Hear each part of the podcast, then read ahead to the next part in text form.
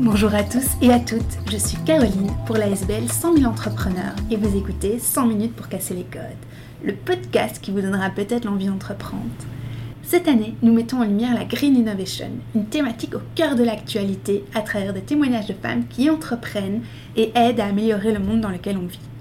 Laissez-vous inspirer par leur histoire et leur parcours. C'est parti.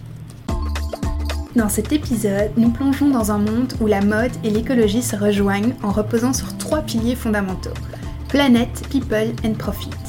Flore nous raconte son déclic à Bangkok jusqu'à la concrétisation de son projet en Belgique. En tant qu'entrepreneur, elle nous rappelle l'importance d'être bien entouré, mais aussi de se faire confiance et d'oser.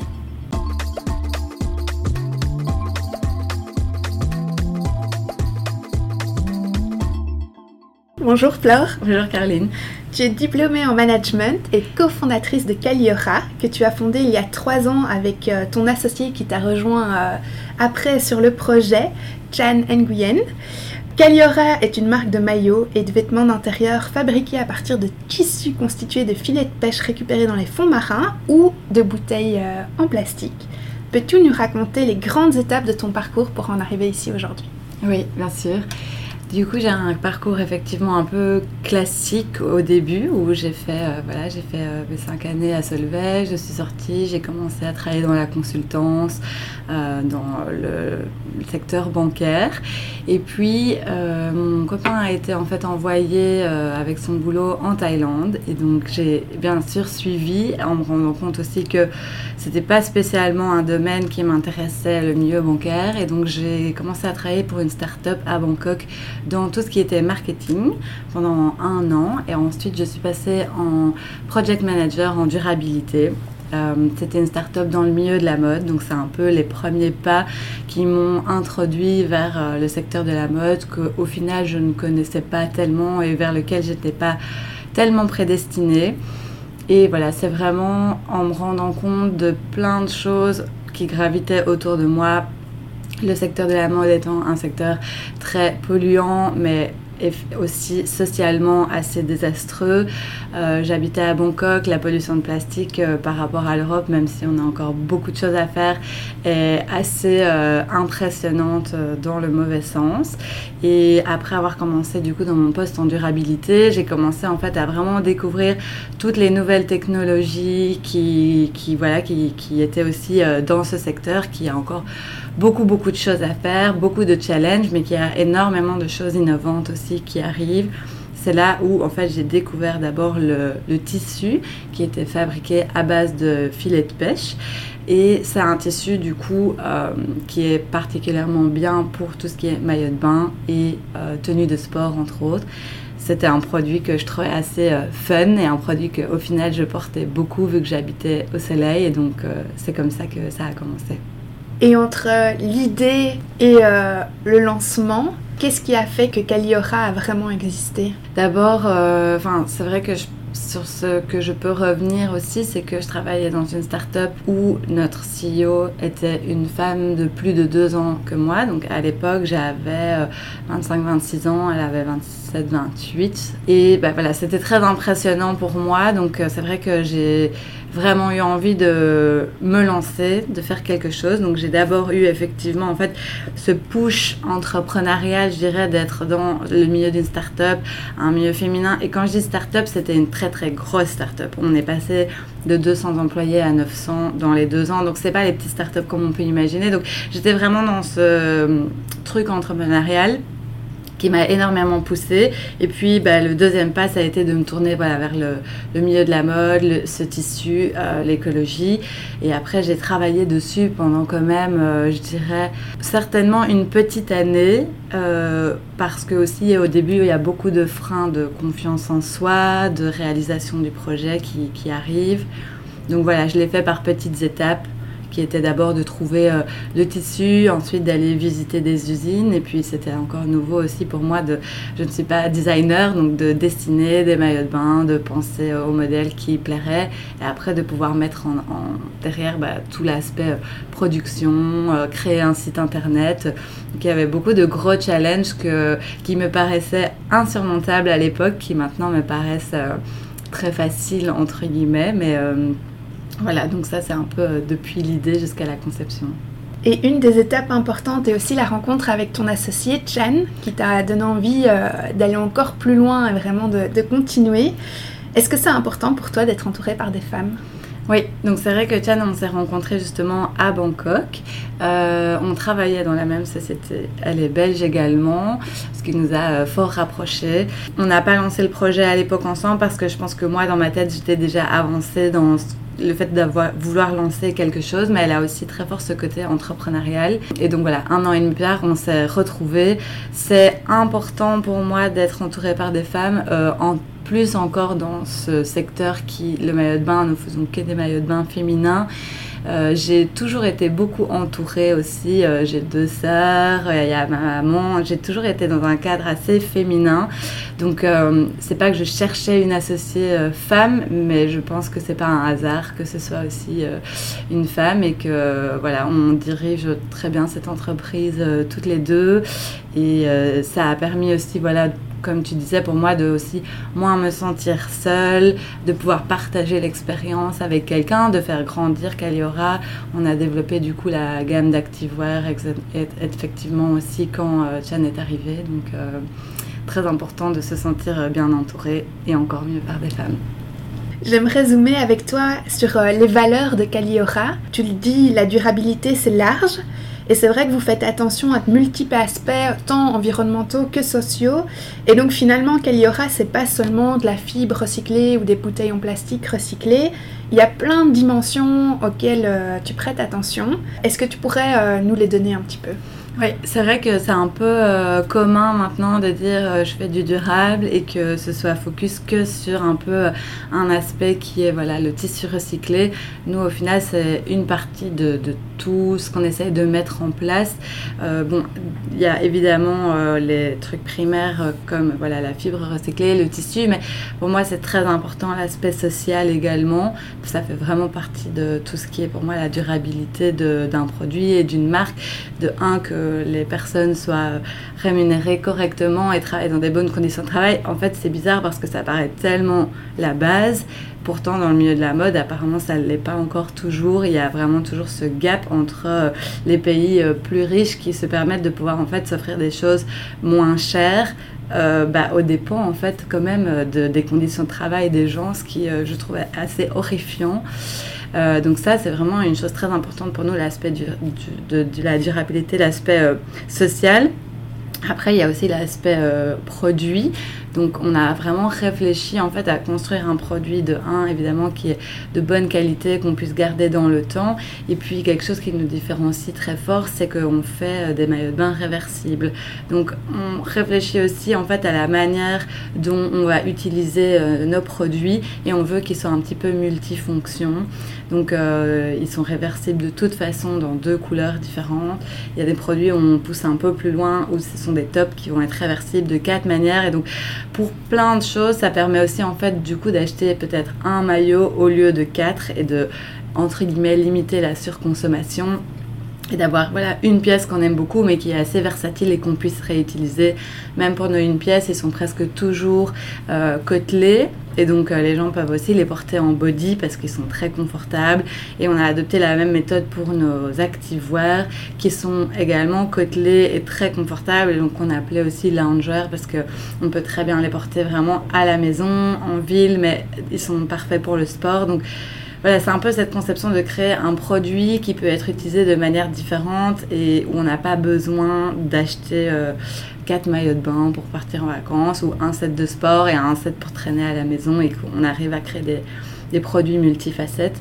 Et puis après, bon, il y a plein d'autres choses autour, mais qui sont euh, voilà, nos empreintes carbone, où on essaye de faire attention à plein de choses. Nos packaging, évidemment, qui sont biodégradables. On a des étiquettes qui sont plantables. Tout ça, c'est toutes des petits efforts qu'on essaye de faire. Euh, sur le côté. Mais voilà, les grands piliers, c'est vraiment, euh, on dit euh, planète, people and profit. Et profit, c'est la redistribution aussi des coûts qui est plus, euh, comment dire, mieux redistribuée à travers toute la chaîne de euh, les plongeurs qui vont récupérer les filets de pêche dans les océans jusqu'à le client final qui paye le prix et que toutes les marges sont mieux redistribuées. People, bah voilà, c'est de travailler dans le respect des règles de travail, ce qui est plus que normal.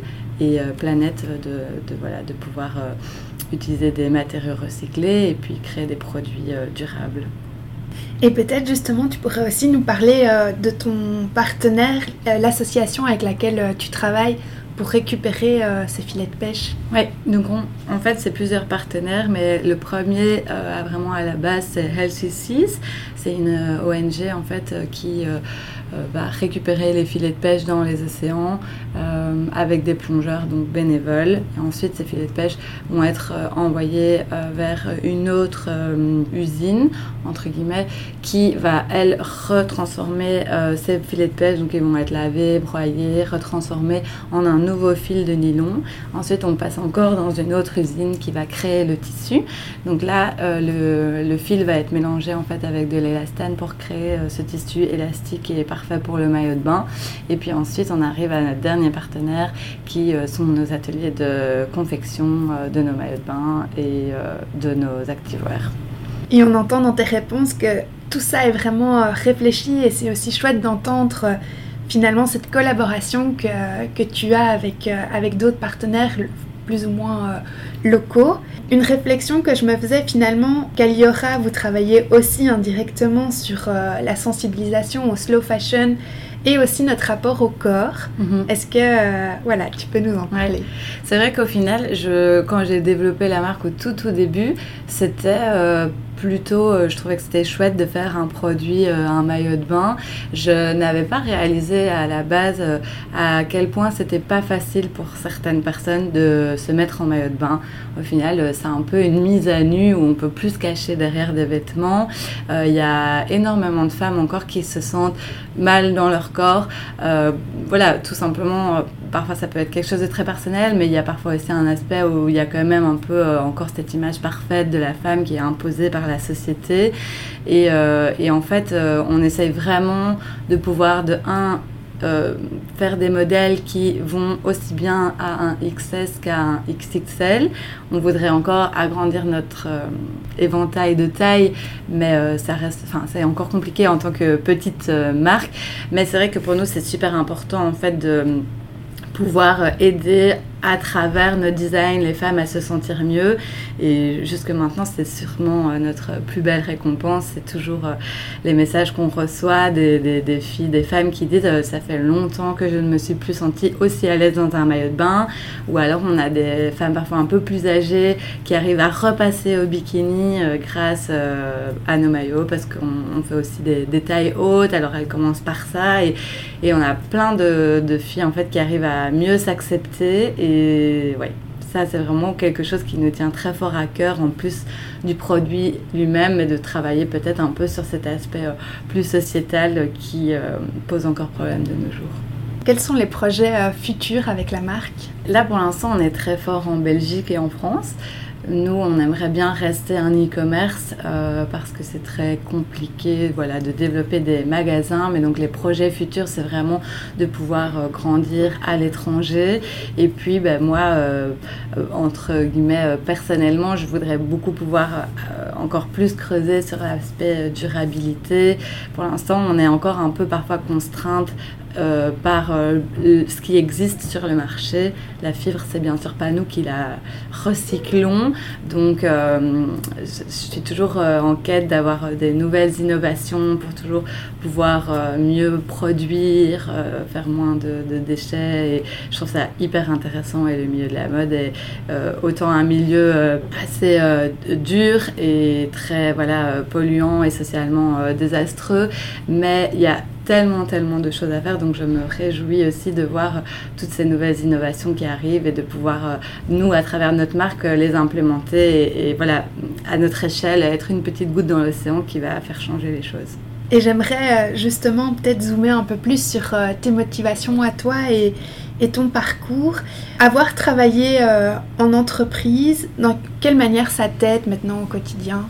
Euh, ça m'a beaucoup aidé sur ma confiance en moi, je pense. Quand je suis sortie de l'UNIF, je ne me sentais pas les épaules euh, de me lancer euh, toute seule dans mon projet et aussi je n'avais pas d'idée. Enfin, je veux dire, je, je trouve que c'est important d'avoir une idée dans laquelle on croit et, et qui nous fait vibrer. Et à ce moment-là, en soi, je, n'avais pas d'idée. Donc voilà, travailler en entreprise, ça m'a appris beaucoup de choses, mais ça m'a appris aussi euh, euh, une certaine confiance en soi, mais de me sentir plus euh, sécurisée de pouvoir lancer ma boîte parce que j'avais un petit background et je savais un petit peu comment ça se passait. Après, ça a été mon parcours, mais il y a plein de gens qui se lancent directement après les études et qui réussissent très très bien. J'avais peut-être pas encore ce, ce, truc d'entrepreneur à l'époque. Ça m'a aussi appris ce que j'aimais et ce que j'aimais pas. Euh, j'aime beaucoup être très flexible et pour moi c'est très important d'avoir un projet qui, euh, voilà, qui me tient à cœur, qui me fait vibrer et en tout cas quand je travaille dans la consultance je me retrouvais pas trop en tant que Flore, euh, j'arrivais pas trop à, à voir quelle était ma vraie plus-value dans ce que je faisais au quotidien.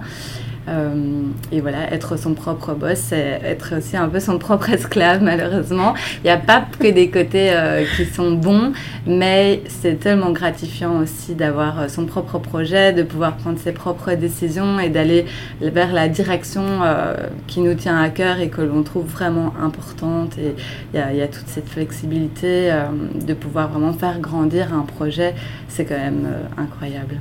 Si des jeunes hésitent un petit peu à lancer leur projet, quels conseils tu aurais pour eux?